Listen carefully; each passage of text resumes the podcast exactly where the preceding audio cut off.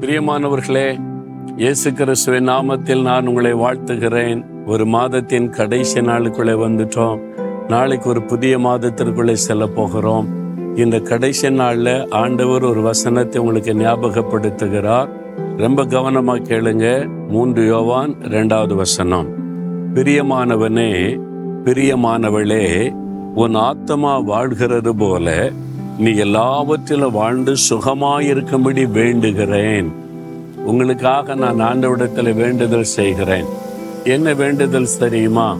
உங்களுடைய ஆத்மா வாழ்கிறதை போல நீங்கள் எல்லாவற்றிலும் வாழ்ந்து சுகமாக இருக்கணும் மனிதனுக்கு தேவையான மூன்று ஆசீர்வாதம். ஒன்று நல்ல சரீரம். அதாவது சுகமுள்ள சரீரம். நல்ல சரீர சுகம். ஒரு வியாதி இல்லாத ஆரோக்கியமான சரீர சுகம். அப்போ நம்ம சுகமாக இருக்கணும் அப்படின்னு இயேசு விரும்புகிறார். அதுக்கு தான் நம்முடைய நோய்களை எல்லாம் சுமந்தார். இன்னைக்கு வியாதி பலவீனம் பாதிக்கப்பட்டு சரீரத்தில் நோயினால கஷ்டப்படுறீங்களா? நீங்க சுகமாக இருக்கும்படி இன்னைக்கு வேண்டுதல் செய்ய போகிறோம். ஆண்டவர் சுகம் கொடுக்க போகிறார். ரெண்டாவது வாழ்ந்து இருக்க வேண்டும். நல்ல வருமானம் இருக்கணும் சொந்த வீடு இருக்கணும்.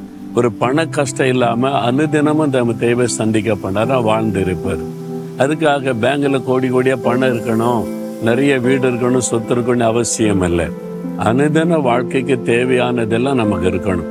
ஒரு பண கஷ்டம் கடன் பிரச்சனை நெருக்கம் இல்லாமல் நம்ம வாழணும். அனுதின தேவை சந்திக்கப்படுவார் அப்போ எல்லாவற்றிலும் வாழ்ந்து இருப்பார் இவங்க ரொம்ப வாழ்ந்து இருக்கிறாங்க ஒரு குறையும் இல்லைன்னு சொல்லி அப்படிதான் உங்களை ஆண்டவர் வாழ்ந்து இருக்கும்படி ஆசீர்வதிக்க விரும்புகிறார்.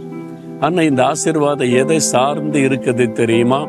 உன் ஆத்மா வாழ்கிறது போல நம்முடைய ஆத்மா உள்ளான மனுஷன் கண்ணுக்கு தெரியாத இந்த ஆத்மா இந்த ஆத்மா எந்த அளவு தேவனோடு கூட ஐக்கியமா எந்த அளவிற்கு ஆவிக்குரிய வாழ்க்கையில செழிப்பாய் வாழ்ந்திருக்கிறதோ அந்த அளவுதான் சரீரத்துல சுகமும் உலக ஆசிர்வாதமும் நம்முடைய வாழ்க்கையில காணப்படும். அப்ப எல்லா ஆசிர்வாதத்துக்கும் ஒரு மூல ஆதாரம் நம்முடைய ஆவிக்குரிய ஆசிர்வாதம். அதனால தான் ஆத்மா ரட்சிக்கப்பட்டிருக்கணும் ஆத்மா இயேசுவோட இணைந்திருக்கணும் அவருடைய வசனத்தினால நிரப்பப்பட்டிருக்கணும் ஆண்டவரோடு இணைந்து நடக்கணும். அதனால தான் ஆண்டவர் தினந்தோறும் வசனத்தை கொண்டு உங்களோட பேசி பேசி பேசி ஆவிக்குரிய வாழ்க்கையில பலனடையுங்கள் என்று சொல்ல காரணம்.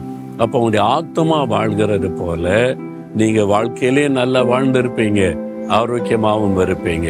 அப்ப ஆத்மா மேல கவனம் செலுத்துங்க. ரட்சிக்கப்பட்டுட்டீங்களா? உங்க ஆத்மா கரைப்படாத பரிசுத்தமான ஒரு நிலைமையில ஆண்டவரோட இசைந்து இருக்குதா அப்ப நீங்க பரிசுத்தாவில நிரம்பி உங்களுடைய ஆத்மாவில புது பலன் அடைகிறீங்களா வேத வசனத்தினால உங்களுடைய ஆத்மாவை போஷிக்கிறீங்களா? யோசித்து பாருங்க. இதுல சரியா இருந்தா உங்களுடைய வாழ்க்கையில எல்லா ஆசீர்வாதமும் பூரணமா இருக்கும். அதற்கு உங்களை அர்ப்பணித்துக் கொள்றீங்களா இன்றைக்கு?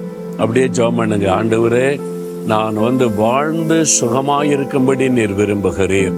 நல்ல ஆரோக்கியமா இருக்கணும் வாழ்ந்து இருக்கணும் குறைவில்லாமல் இருக்கணும் என்று நீர் விரும்புகிறீர். என் ஆத்மா வாழ்கிறதை போல என்னை வாழ வைக்கிற தேவன். என் ஆத்மாவில் ஆவிக்குரிய வல்லமையும் கிருபையும் பெருகட்டும். இன்னும் ரட்சிக்கப்படாத ஆத்மா ரட்சிக்கப்படட்டும் பரிசுத்தாவினால் நிரப்பப்படட்டும். இயேசுவோடு நெருங்கி வாழுகிற உன்னத அனுபவத்தை பெற்றுக்கொள்ளட்டும். இன்று முதல் ஆவிக்குரிய வாழ்க்கையில் ஆசீர்வதித்து நல்ல சுகத்தையும் நல்ல வாழ்வையும் அருளி செய்த ஆசிர்வதியும் இயேசு கிறிஸ்துவின் நாமத்தில் ஜெபிக்கிறோம் பிதாவே. ஆமேன் ஆமேன்.